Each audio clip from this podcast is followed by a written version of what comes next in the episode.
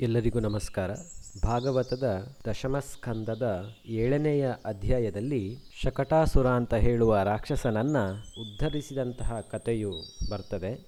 ಪರೀಕ್ಷಿತ ರಾಜನಿಗೆ ಭಗವಂತನ ಅನೇಕ ಅವತಾರಗಳನ್ನು ಕೇಳಿ ಬಹಳಷ್ಟು ಸಂತೋಷವಾಗಿರ್ತದೆ. ಅದಲ್ಲದೆ ಈ ಸಂದರ್ಭದಲ್ಲಿ ಆತನಿಗೆ ಭಗವಂತನ ಕೃಷ್ಣಾವತಾರದ ಲೀಲೆಗಳನ್ನು ಕೇಳಬೇಕು ಅಂತ ಹೇಳಿ ಅವನಿಗೆ ಅನಿಸ್ತದೆ. ಅದನ್ನೇ ಆತ ಶುಕಮುನಿಗಳಲ್ಲಿ ವಿನಂತಿಸಿಕೊಳ್ತಾನೆ. ಪರೀಕ್ಷಿತ ರಾಜನ ವಿನಂತಿಯ ಮೇರೆಗೆ ಶುಕಮುನಿಗಳು ಈ ಸಂದರ್ಭದಲ್ಲಿ ಶಕಟಾಸುರ ಮತ್ತು ತೃಣಾವರ್ತನ ಕಥೆಯನ್ನ ಹೇಳ್ತಾರೆ. ಭಗವಂತನು ಕೃಷ್ಣಾವತಾರದಲ್ಲಿ ಹುಟ್ಟಿ ಮೂರು ತಿಂಗಳು ಆಗಿರ್ತದೆ. ಅದೊಂದು ದಿನ ಕೃಷ್ಣದೇವರ ಜನ್ಮ ನಕ್ಷತ್ರವಾದಂತಹ ರೋಹಿಣಿ ನಕ್ಷತ್ರದ ಯೋಗವೂ ಕೂಡ ಬಂದಿತ್ತು. ಅಲ್ಲಿದ್ದಂತಹ ಎಲ್ಲ ಗೋಪಿಕೆಯರಿಗೆ, ಗೋಕುಲ ನಿವಾಸಿಗಳಿಗೆ ಬಹಳ ಸಂಭ್ರಮದ ವಾತಾವರಣ. ಅವರೆಲ್ಲರೂ ಕೂಡ ಮಗುವಿಗೆ ನೀರನ್ನು ಎರೆದು ಹಬ್ಬವನ್ನು ಆಚರಿಸ್ತಾ ಇರ್ತಾರೆ. ಮಂಗಳ ವಾದ್ಯಗಳು ಮೊಳಗ್ತಾ ಇದ್ದವು.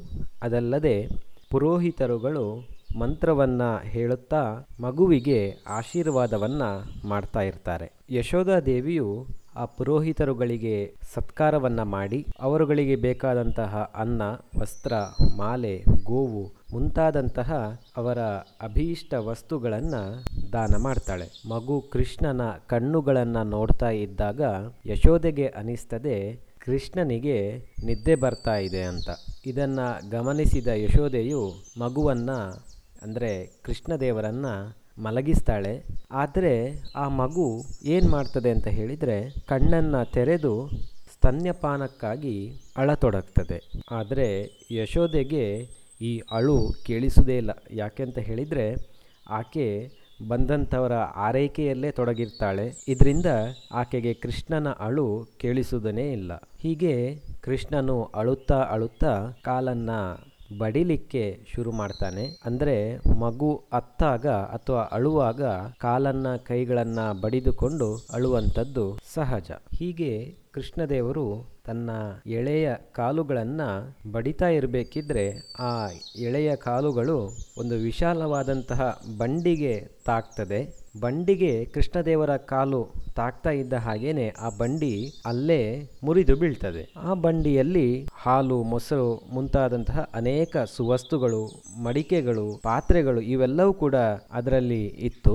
ಬಂಡಿಯು ಬಿದ್ದ ಕೂಡ್ಲೇನೆ ಅವೆಲ್ಲವೂ ಕೂಡ ಬಿದ್ದು ಚಲ್ಲಪಿಲ್ಲಿಯಾಗಿ ಹೋಗ್ತವೆ. ಅಲ್ಲಿದ್ದಂತಹ ಎಲ್ರಿಗೂ ಕೂಡ ಈ ಸಂದರ್ಭದಲ್ಲಿ ಬಂಡಿಯ ಕಡೆಗೆ ಗಮನ ಹೋಗ್ತದೆ. ಇಷ್ಟು ಸಣ್ಣ ಶಿಶು ಆ ಬಂಡಿಯನ್ನು ಬೀಳಿಸಲಿಕ್ಕೆ ಸಾಧ್ಯವೇ ಇಲ್ಲ. ಈ ಗಾಡಿ ಹೇಗೆ ಬಿತ್ತು? ಅದು ತಾನಾಗಿಯೇ ಬಿತ್ತ.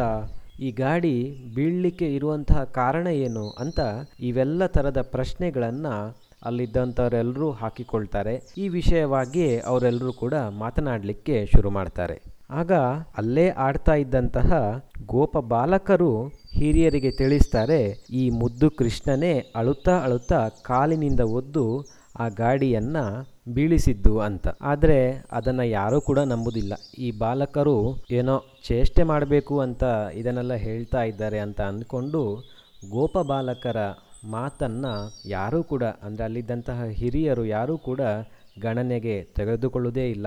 ಆನಂತರ ಯಶೋದೆ ನಂದಗೋಪ ಇವರೆಲ್ಲರೂ ಕೂಡ ಬಂದು ಕೃಷ್ಣನನ್ನು ಅಲ್ಲಿಂದ ಎತ್ತಿಕೊಂಡು ಕೃಷ್ಣನ ಆರೈಕೆಯನ್ನು ಮಾಡ್ತಾರೆ. ಇಲ್ಲಿ ಬಂಡಿಯ ರೂಪದಲ್ಲಿ ಬಂದವನೇ ಶಕಟಾಸುರ. ಹಿರಣ್ಯಾಕ್ಷನ ಮಗ ಉತ್ಕಚ ಅಂತ ಹೇಳುವವನು. ಅವನು ಮಹಾ ಬಲಶಾಲಿಯಾಗಿದ್ದ. ಅವನು ಒಮ್ಮೆ ಪ್ರಪಂಚವನ್ನ ಪರ್ಯಟನೆ ಮಾಡ್ತಾ ಇರಬೇಕಿದ್ರೆ ಲೋಮ ಮಹರ್ಷಿಗಳ ಆಶ್ರಮಕ್ಕೆ ಬರ್ತಾನೆ. ಅವನಿಗೆ ಋಷಿಮನಿಗಳ ವಿಷಯದಲ್ಲಿ ಸ್ವಲ್ಪ ತಿರಸ್ಕಾರ ಇತ್ತು. ಅವನು ಆಶ್ರಮಕ್ಕೆ ಬಂದ ಹಾಗೇನೆ ಅಲ್ಲಿದ್ದಂತಹ ವೃಕ್ಷಗಳನ್ನು ಗಿಡಗಳನ್ನೆಲ್ಲ ಕೀಳಲಿಕ್ಕೆ ಶುರು ಮಾಡ್ತಾನೆ. ಲೋಮ ಋಷಿಗಳು ಇದರಿಂದ ಬಹಳ ಕೋಪಗೊಳ್ತಾರೆ.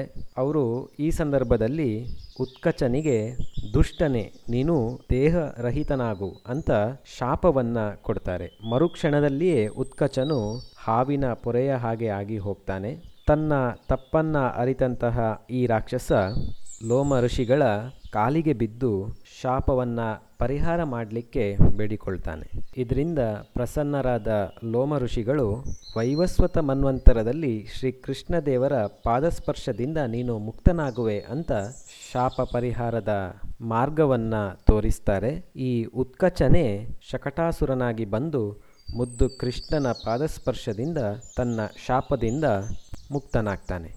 ಇದು ಶಕಟಾಸುರನ ಕತೆ ಧನ್ಯವಾದಗಳು.